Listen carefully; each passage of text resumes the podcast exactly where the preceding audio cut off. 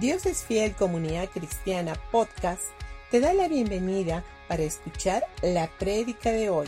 Gracias, gracias Padre. Muy buenos días con todos. Vamos a tomar asiento, por favor. Buenos días, qué bueno verlos. Ah, vamos a ir a, la palabra. Quiero estar compartiendo con ustedes. ¿Tus palabras te bendicen o retrasan? Porque eh, definitivamente tus palabras van a bendecir nuestras vidas o bien van a retrasar lo que Dios ha preparado para ti y para mí. Ahora no nos olvidemos que la Biblia dice que nosotros somos bendecidos en Cristo Jesús. Ahora, la bendición está ahí, pero tus palabras hacen que ven, que, que sean una realidad o simplemente que se retrase. Porque es así.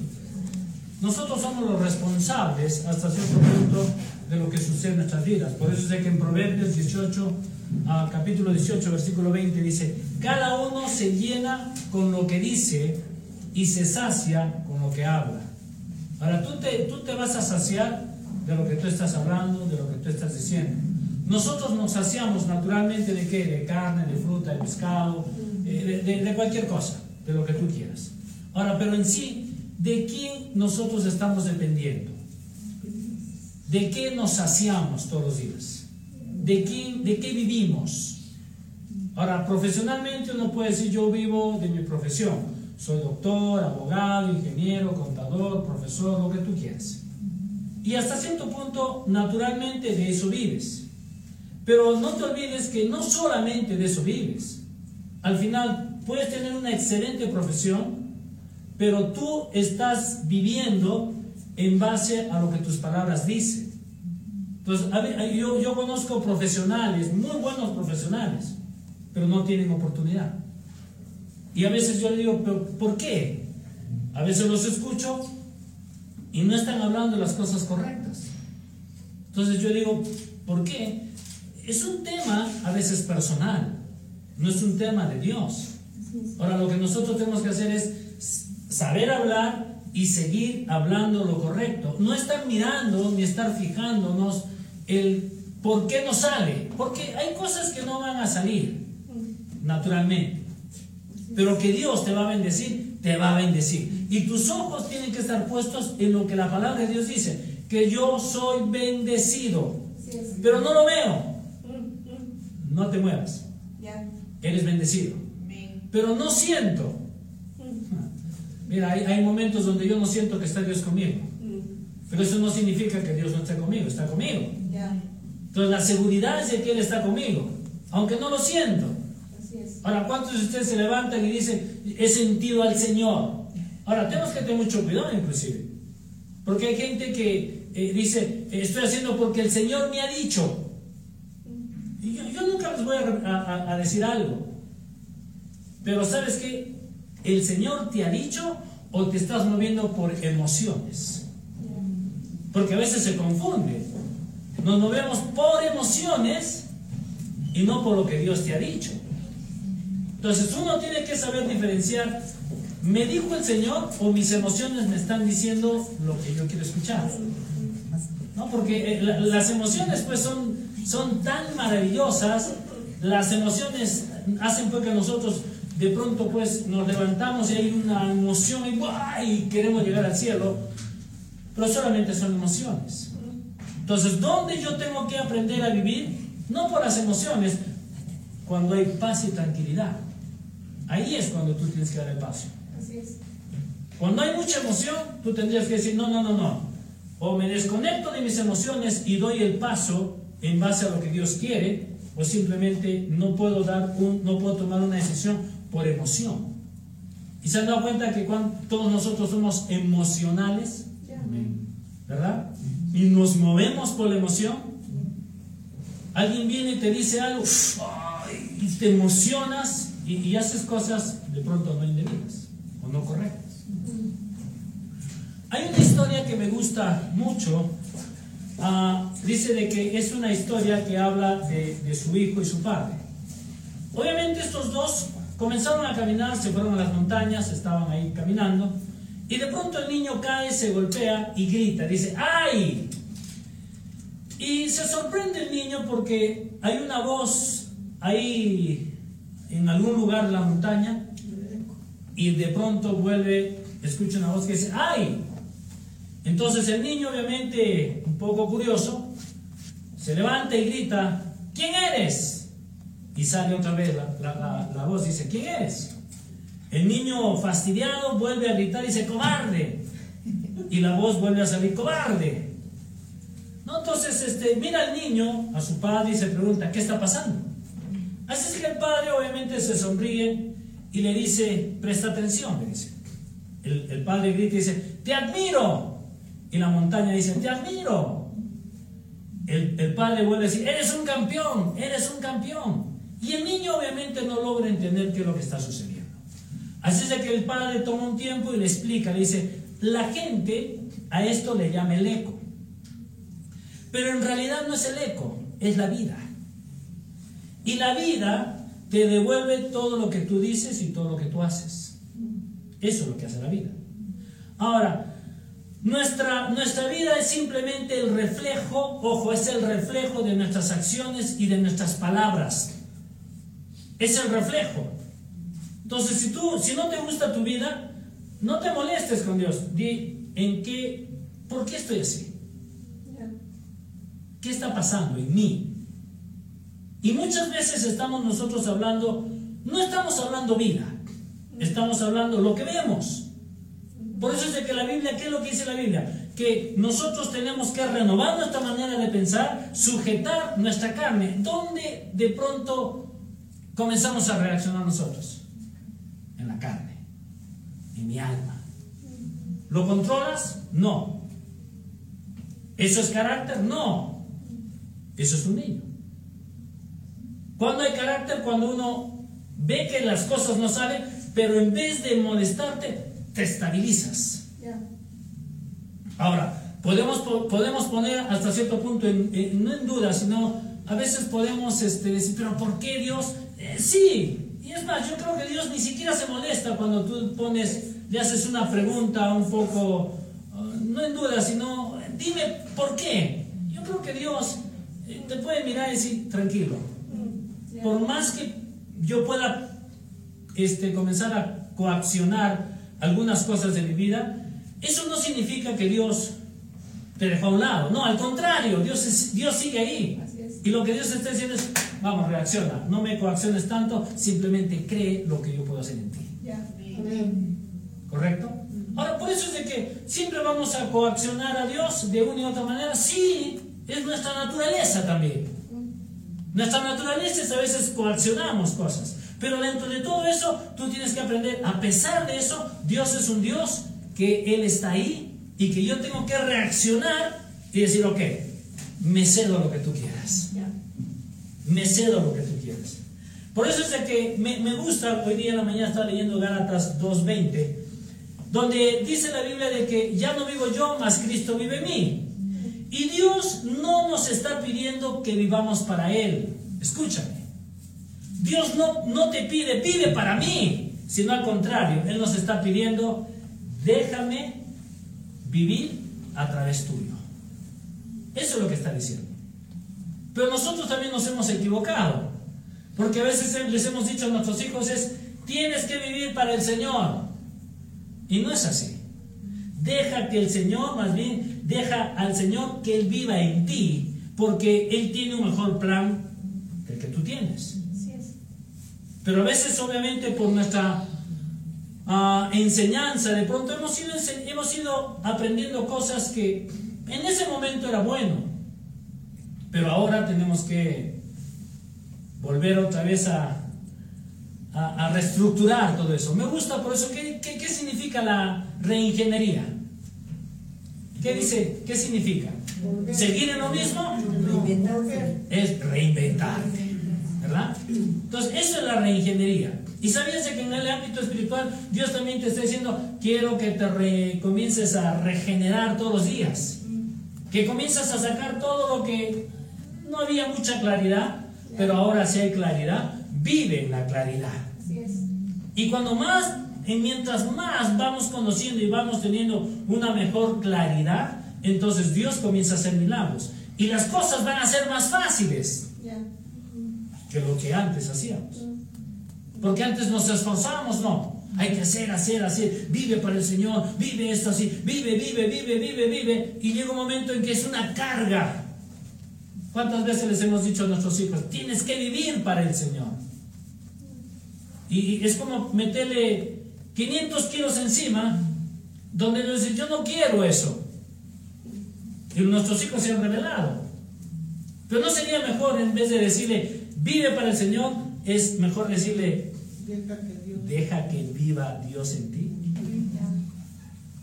Y cuando uno, cuando el joven dice, bueno, que Él vive en mí, entonces ya no tengo la carga, sino, ok, me cedo, ¿qué más, qué, qué, más hago? Y Él es cuando comienza a, a, suplir y a cumplir su propósito en tu vida. ¿Tenemos que hacer cambios? Sí, tenemos que hacer cambios, ¿correcto? Ahora, ¿hay un poder en nuestra boca? Claro que sí, hay un poder. Y tú eres responsable de tu boca. No le eches la culpa a la otra persona. Tú eres responsable de lo que tú eres. Al final tu vida es el reflejo de lo que tú hablas. Por eso ten mucho cuidado. Y comencemos a, tener esta reingeniería. Comenzar a hablar de una manera diferente. Ahora, todos, todos hemos hablado mal en algún momento. Tampoco no, con esto no quiero que te condenes. Pero lo que tú tienes que hacer, ok, si tú reconoces, ok, voy a hacer un cambio y voy a comenzar a hablar de una manera diferente. Por eso es de que mi boca tiene mucho poder y mis palabras tienen mucha influencia, no solamente en mí, también en todas las personas que están alrededor mío. Así que dile a la persona que está al lado tuyo, dile, luces muy bien.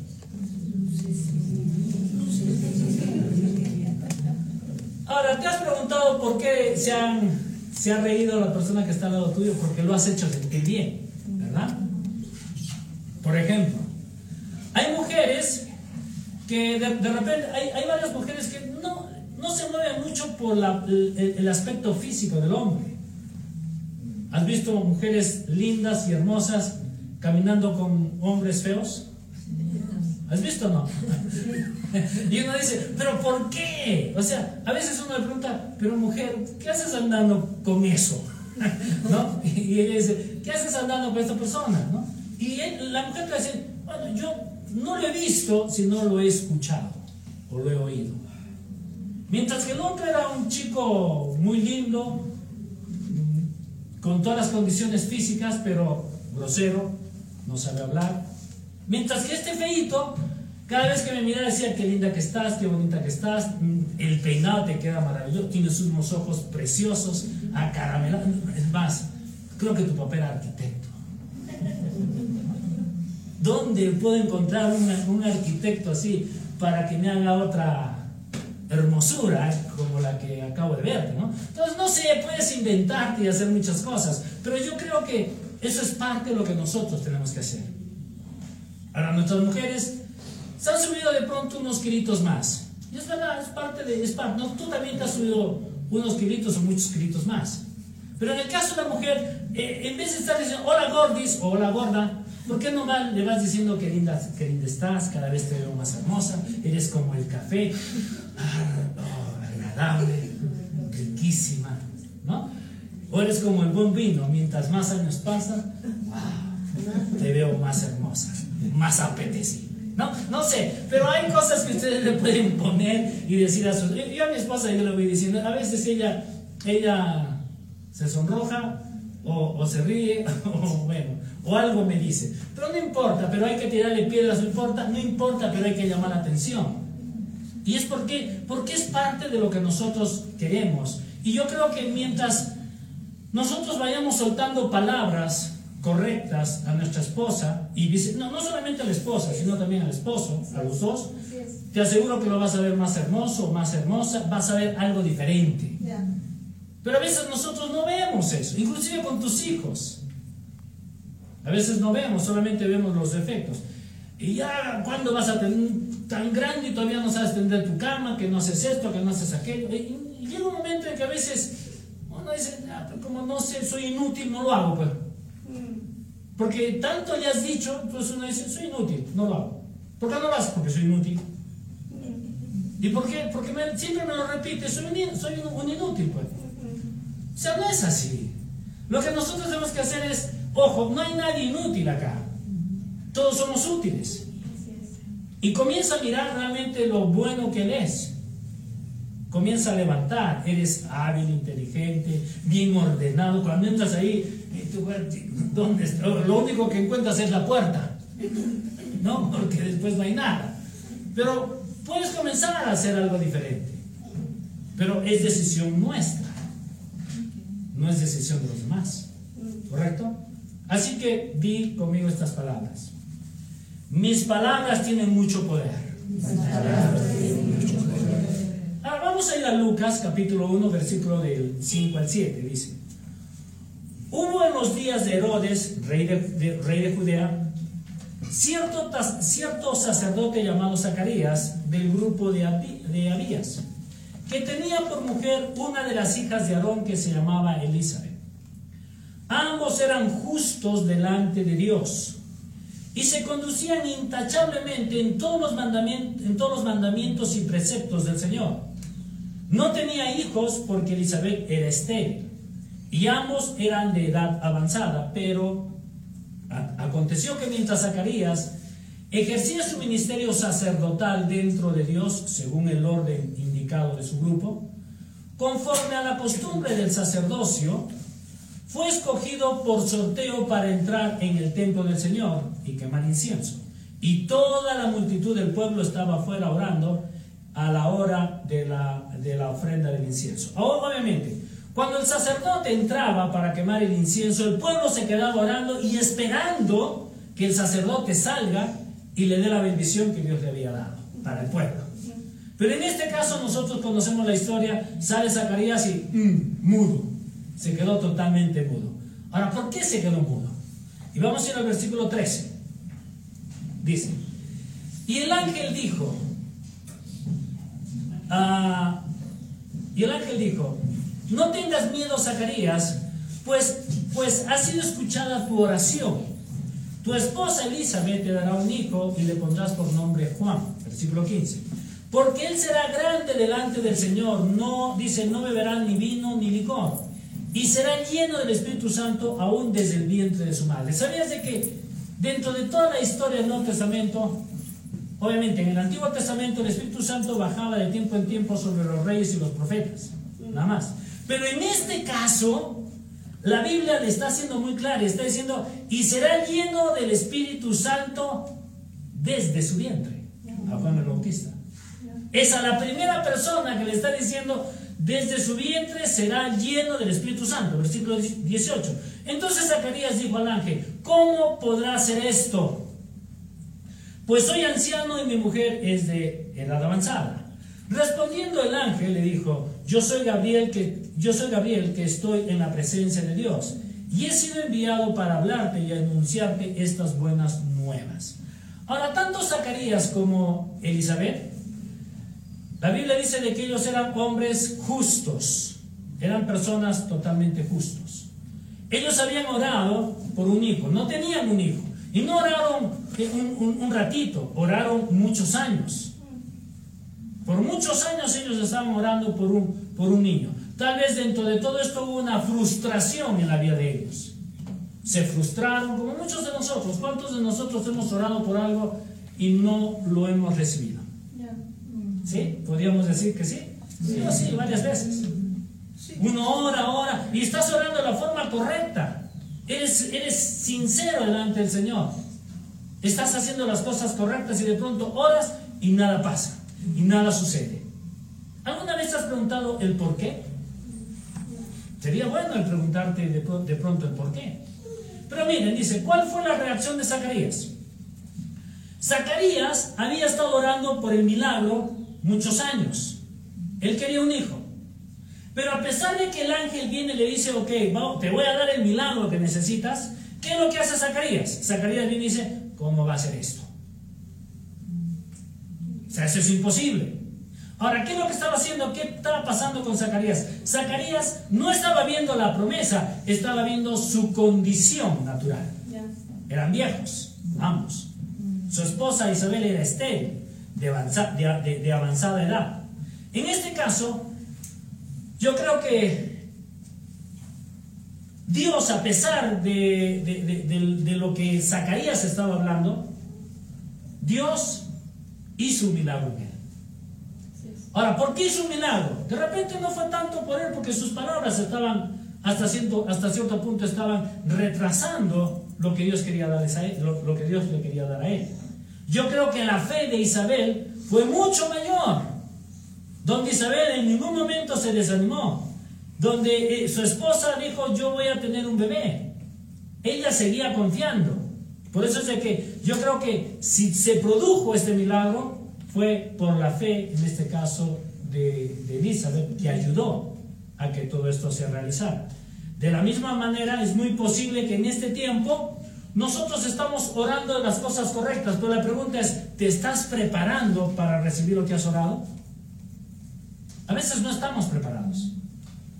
pedimos cosas. Dios, dame esto, esto, esto, y Dios te lo quiere dar. Pero dice, ¿estás preparado? ¿Estás listo? ¿Estás ansioso? ¿Estás expectante? No. Simple, y nos quedamos ahí esperando una vez que suceda, yo recién actúo. Y no es así. La fe no es cuando yo te doy, tú reaccionas. No, es si tú has creído, comienzas a hacer lo que te corresponde y Dios comienza a hacer lo que le corresponde a él. Miren, ¿qué pasó de pronto con el pueblo de Israel? El pueblo de Israel, a la hora que Dios lo saca a todo el pueblo de Israel de Egipto, lo saca obviamente con oro, con plata, con milagros. Pero ¿qué es lo que ellos hicieron una noche antes? Ellos habían participado de, en este caso, la Pascua. Y lo hicieron en fe o lo hicieron en duda. Lo hicieron en fe. Y no solamente en fe, yo creo que ellos a la, hora que el, eh, Moisés les, había dicho, va, va, a haber una cena o una buena comida el día anterior, vamos a celebrar la Pascua. Ellos todo esto, ellos lo hicieron por fe. Y también sabían de que al día siguiente tenían que, que salir. Ahora, el, el, faraón quería sacarlos. No, no los quería sacar. Hasta ese momento, nada. Se había encerrado. Pero sin embargo yo puedo ver de que ellos habían preparado ya las carretas, estaba todo listo, todo estaba preparado, como cuando nos vamos a la playa, ¿verdad? Cuando tú estás a la playa que preparas en la mañana recién las cosas, pues ya lo tienes preparado desde el día anterior. Dígame, mujeres, ustedes son muy, muy previsoras, ya lo tienen desde el día anterior, ¿no es cierto?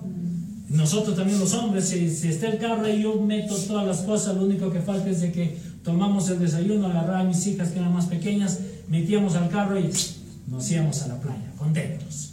¿verdad? Ahora, ¿qué es lo que pasa? Es de que muchas veces nosotros no estamos preparados. Pedimos cosas, pero seguimos con la misma actitud.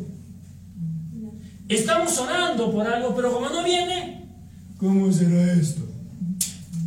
¿A quién vas a usar, Dios? Nada sucede. ¿Cuándo me vas a dar? ¿Cuándo me vas a dar? Exactamente. Y ese es el gran problema a veces. A veces caemos como Zacarías. Y yo creo que sería bueno que si has orado y has creído por algo, sería bueno que el ángel venga y te ponga mudo de tiempo en tiempo. ¿no? Que te quede ahí, que te cierre la boca y que tú te quedes nada. Entonces, cuando te quedas mudo es porque Dios está trabajando ahí. Pero a veces nosotros no dejamos que realmente esto suceda. Yo, creo que si nosotros estuviéramos expectantes de poder recibir, estamos listos para poder recibir las cosas, las cosas sucederían. Y es más, yo estaría más pendiente en la respuesta que en los problemas que tengo. Y a veces estamos más pendientes en los problemas que en la respuesta. Le doy más tiempo al problema que a la respuesta. Miren qué es lo que dice Lucas capítulo 1, versículo 26. Vamos a seguir leyendo, del 26 al 34. Dice, y al sexto mes, el ángel, el ángel Gabriel fue enviado por Dios a una ciudad de Galilea llamada Nazaret, a una virgen desposada con, con un hombre que se llamaba José, de los descendientes de David. Y el nombre de la Virgen era María. Y entrando el ángel dijo, salve muy favorecida, el Señor está contigo, bendita eres tú entre las mujeres. Pero ella se turbó mucho por estas palabras y se, y se preguntaba qué clase de saludo era este. Y el ángel le dijo, no temas María, porque has hallado gracia delante de Dios. Y ella aquí concebirás en tu seno y darás a luz un, y darás a luz un hijo. Y le pondrás por nombre Jesús. Este será grande y será llamado Hijo del Altísimo, y el Señor Dios le dará el trono de su padre David. Y reinará sobre la casa de Jacob para siempre, y su reino no tendrá fin. Entonces María dijo al ángel, ¿cómo será esto? Pues no, pues, eh, puesto que soy virgen. Ahora, si nosotros vemos las dos respuestas, tanto la respuesta de María como la respuesta de Zacarías, ¿vienen a ser casi lo mismo? Sí. Porque el ángel viene y les da las promesas. Solo que Zacarías dice, ¿cómo será esto?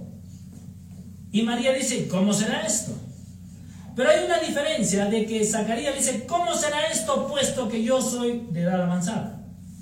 En otras palabras, como ya les repetí, Zacarías no estaba viendo la promesa, sino estaba viendo su condición él. Mientras que María no estaba viendo su condición, sino que ella viene y le hace la pregunta, ¿y cómo va a ser esto? Pues no, no conozco varón. No he tenido relaciones sexuales con nadie, que es totalmente diferente. En otras palabras, ella se cede, que se haga tu voluntad. Pero, ¿cómo va a ser esto? Pues no conozco varón. Son dos, dos preguntas muy parecidas o dos respuestas muy parecidas, pero son, son, son respuestas totalmente diferentes. Una llena de fe y la otra llena de duda. En el versículo 18 Dice, entonces Zacarías dijo al ángel, ¿cómo podrá, cómo podré saber esto? Porque yo soy anciano y mi mujer es de avanzada edad. Versículo 20. Y he aquí, quedarás mudo y no podrás hablar hasta el día en que todo esto acontezca.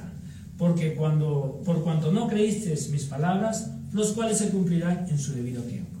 Y acá nosotros podemos ver que son las mismas preguntas, pero son total, las respuestas son totalmente diferentes. Ahora, eh, lo que nosotros tenemos que ver es, ¿qué es lo que a Dios le agrada? ¿La fe o la incredulidad? Porque ¿qué es lo que hicieron? En esta enseñanza nosotros podemos ver algo muy claro, que la incredulidad no le agrada a Dios. Lo que dice en Hebreos 11:6, pero sin fe es imposible agradar a Dios. O sea, Dios quiere que nosotros nos movamos siempre en fe. Puede haber, puedo cuestionar algunas cosas, pero tengo que saber que el propósito de Dios se va a cumplir en mi vida, sí o sí. Así es. A, pesar de que hay cuestionamiento, hay preguntas, sí. Pero yo tengo que saber de que el propósito se cumplirá en mi vida. Ahora, ¿por qué? Porque Dios quiere, ¿por qué? Porque Dios quiere hacer una obra en ti y en mí. Pero sabes que tú y yo tenemos que ser cooperadores de lo que Dios hace. Y no tienes que ser una persona que interrumpes lo que Dios quiere hacer en tu vida. ¿Y cómo puedo interrumpirlo? Con mis palabras. Miren, Abraham sabía muy bien cuál era la voluntad de Dios. Dios quería darle un hijo a Abraham. Pero sin embargo, su esposa Sara desesperada, afanada, quería ya tener su hijo rápido. Y tanto viene, obviamente, Sara viene y le dice a Abraham, Abraham, ¿qué tal si en vez de que salga todo lo que tú me has dicho, qué tal si ayudamos a Dios y hacemos nuestros propios planes? Y de esa manera lo ayudamos a Dios. Al final vamos a tener siempre la bendición, vamos a tener al hijo que nosotros queremos. Pero nunca fue el propósito de la forma como Sara lo había propuesto. Por eso es de que en Génesis capítulo 16, versículo del 1 al 6 dice, ahora bien Saraí, la esposa de Abraham, no había podido darle hijos, pero tenía una sierva egipcia llamada Agar. Entonces Saraí le dijo a Abraham, el Señor no me ha permitido tener hijos. ve y acuéstate con mi sierva, quizás yo pueda tener hijos por medio de ella. Y Abraham aceptó la propuesta de Sarai. ¿Un hombre obediente o no? obediente a la esposa. ¿Ok? Entonces, versículo, versículo 3 dice: Entonces Sarai, la esposa de Abraham, tomó a Agar, la sierva egipcia, y la entregó a Abraham como mujer. Esto ocurrió 10 años después de que Abraham se estableciera en la tierra de Canaán. Así que Abraham tuvo relaciones sexuales con Agar y ella quedó embarazada, pero cuando Agar supo que estaba embarazada comenzó a tratarla con desprecio a su señora, Sarai. Entonces Sarai le dijo a Abraham, todo esto es tu culpa. Yo siempre digo, ¿cuántos, ¿cuántos hombres han escuchado estas palabras? Es tu culpa. ¿no? Pobre Abraham. Realmente a veces me da pena Abraham. todo esto es tu culpa, le dice, pobre Abraham. Bueno, puse a mi sierva en tus brazos, pero ahora que está embarazada me trata con desprecio. El Señor mostrará quién está equivocado, tú o yo. Ahora, ¿qué hubiera sucedido si Abraham en vez de escuchar y de actuar en base a lo que su esposa le decía, este Abraham se hubiera acercado a Dios y le hubiera dicho, Señor, lo que mi esposa me está, eh, me, está poniendo como sugerencia, ¿lo está bien? ¿Es correcto o no es correcto? Hubiera sido mejor.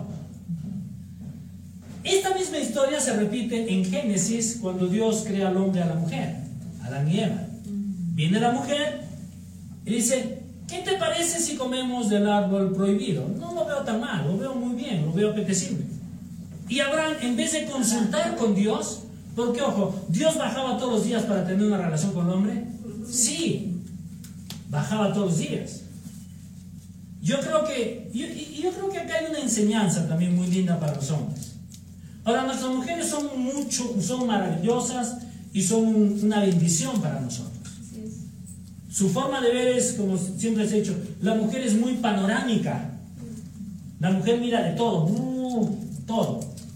Mientras que nosotros somos como los caballos de carrera, más solamente nos encasillamos a, algo así, nada más. Pero ¿qué hubiera sucedido si Adán le hubiera dicho, Dios, hay una sugerencia de, de mi esposa, de Eva, ¿está bien? ¿Es correcto o no? Yo creo que Dios le hubiera dicho, no es correcto no lo hagas. Porque si tú lo haces vas a morir espiritualmente. Y yo creo que nosotros los hombres deberíamos, antes de dar un paso, porque tú eres la cabeza, busca a Dios. Y no reacciones, como les dije al, inicio, en base a emociones. Porque tomamos decisiones emocionadas. Nos equivocamos. Yo me he equivocado varias veces. Eh, por la terquedad de pronto. No, que hay que hacer esto. Y mi esposa, gracias a Dios, no, nunca me, me, ha, me ha refregado mis equivocaciones, pero obviamente me dice, ya, está bien. Y de pronto me he equivocado y me he ido de cabeza. Bueno, en este caso, mi esposa nunca me dijo, te lo dije. Gracias a Dios. Pero a veces nosotros nos equivocamos. Pero yo creo que dentro de toda esta enseñanza, nosotros los hombres también tenemos que buscar a Dios continuamente y buscar la dirección. Y las mujeres obviamente también. No traten de, de encontrar este, atajos, porque a veces queremos encontrar atajos. Y no. Ahora yo entiendo, somos diferentes, pero ahí tú eres el responsable. Hombre no es la esposa. Aunque tú puedas decir, pero ella me dijo, no, no, tú eres el responsable, porque tú eres la cabeza. Ahora, que tú no quieras ser la cabeza es diferente, que ella actúe como la cabeza es diferente, pero no es un problema de ella, es un problema nuestro, hombres. ¿Me dejo entender? Ahora, yo sé que de, de pronto te estoy golpeando y si te duele, qué bueno, porque para eso estamos acá. Porque quiero que como hombres tenemos que tomar nuestro lugar asumir responsabilidades y buscar al Señor continuamente. Ahora, ¿qué hubiera sucedido de pronto si María, cuando se le presenta el ángel Gabriel y le dice, María, vas a ser, obviamente vas a tener un hijo y toda la promesa. Pero viene María y trata de cuestionar al ángel. Y dice, un ratito, un ratito, ángel, Gabriel, con mucho respeto. ¿Qué tal si nos sentamos y comenzamos a razonar? ¿Qué te parece en vez de que todo lo que me has dicho, ¿por qué no esperas un tiempo que me case yo con José, nos, nos unimos? Y obviamente una vez que hay una unión entre nosotros, nace Jesús. Y así, obviamente, no tengo ningún problema también con los de mi pueblo. Porque no, no, no se olviden que si si, este, si se hubieran enterado de que María hubiera estado en estado antes de casarse, la hubieran apedreado, la hubieran matado. O sea, se corría un riesgo total, ¿verdad? Pero sin embargo, María no, no entró en un cuestionamiento. Y si hubiera entrado en este cuestionamiento de decirle, mejor hagamos las cosas a mi manera, número uno, esto hubiera sido un gran error. Y la otra, ella hubiera sido descalificada para que el propósito de Dios pueda usarla. Por eso es de que las cosas sucedieron, número uno, porque la mujer se cedió al propósito de Dios.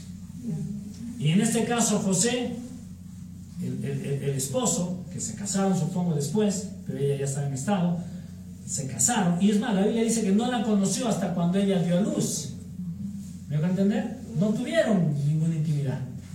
Por eso es que cuando leemos la Biblia tenemos que leerla en una forma muy amplia, no en una forma así sesgada o, religiosa, no, tenemos que saber de que ellos eran hombres y mujeres como tú y como yo. Pero tenemos que saber de que el propósito de Dios se va a cumplir en tu vida, sí. Y nosotros tenemos que saber cuál es la voluntad de Dios para nuestras vidas. ¿Qué es lo que Dios quiere hacer en ti?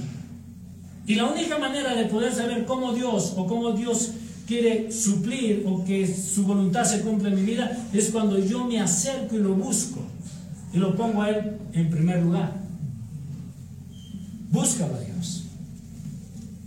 No trates de, de, ¿cómo se llama? De retrasar cosas que van a venir a tu vida. Porque la palabra dice de que Dios nos ha puesto en esta tierra y si tú eres un hijo de Dios, te han puesto como cabeza. Entonces no trates tú de retrasar cosas por tus palabras. Controla tus palabras. A veces es mejor callarse. Es más, la Biblia dice que el que calla pasa por sabio. Y en las muchas palabras hay pecado. ¿Es verdad o no? Ahora, ¿por qué dice todo esto la Biblia? ¿Por qué lo va recalcando? Si tú lees, desde, vas leyendo todos los salmos y proverbios, te vas a dar cuenta de que habla mucho del hablar. ¿Por qué lo dice? ¿Es simplemente para rellenar porque Dios se le fueron las ideas? ¿O es porque hay algo tan importante? incluso esto lo habla desde el Génesis. Desde Génesis 1, ahí, ahí lo, está, lo está repitiendo en varias oportunidades. Y Dios dijo, y Dios dijo, y Dios dijo, y Dios dijo, y Dios dijo. O sea que ese decir es importante. Y si nosotros nos vamos al Nuevo Testamento, vamos a volver a encontrar todo esto. Ahora, el diablo, ojo, le quitó la administración al hombre. Sí, porque el hombre le entregó la autoridad. Pero hay algo que el, hombre, que el diablo nunca le pudo quitar algo al hombre. ¿Y sabes cuál fue? Sus palabras. Por eso es de que el diablo siempre trata de usar las palabras de nosotros para destruir la rueda de la creación. Porque el diablo no tiene palabras. Pero el hombre sí tiene palabras. Y nosotros podemos bendecir o podemos maldecir. Podemos estar arriba o podemos estar abajo. Y a veces dentro de todo eso necesitamos hablar bien y tener una excelente actitud. Porque cuando tú oras, de pronto no va a venir como tú quieres. Pero ¿sabes qué es lo que te sostiene a ti? Son tus palabras y la actitud que todos los días tiene que levantarte. Dale una buena sonrisa. Te dice no. Está bien. Será un no, pero no sabes que después va a ser sí. Y persistes, y sigues, y sigues. ¿Cuántos tercos hay acá? Levanten la mano. ¿Y por qué no son tercos espiritualmente? ¿Por qué no son tercos cuando te dicen, no, tú eres terco? Yo soy terco, naturalmente. Claro que a veces me gana, ¿no? Pero no, ya la gano. Pero ¿qué es lo que tengo que hacer? En el ámbito espiritual estoy trasladando eso y lo estoy poniendo en mi área espiritual. No es fácil, no, no es fácil. Por eso es que la palabra tiene que comenzar a moldear tu carácter. Ahora, tú tienes el carácter de Cristo, pero tienes que sacarlo tú. ¿Y cómo lo saco? Con la palabra. Si tú no vas a la palabra, vas a seguir siendo un niño siempre, molestándote, fastidiándote, ah, haciendo tus berriches de siempre, echando la culpa a los demás. Bueno, es decisión nuestra. La vida es, hay que tomar decisiones, pero tú tomas las decisiones. Si lo buscas a Dios, Dios te va a decir qué es lo mejor. Si no lo buscas a Dios, te mueves por emociones y no te quejes. Nuestras emociones nos traicionan.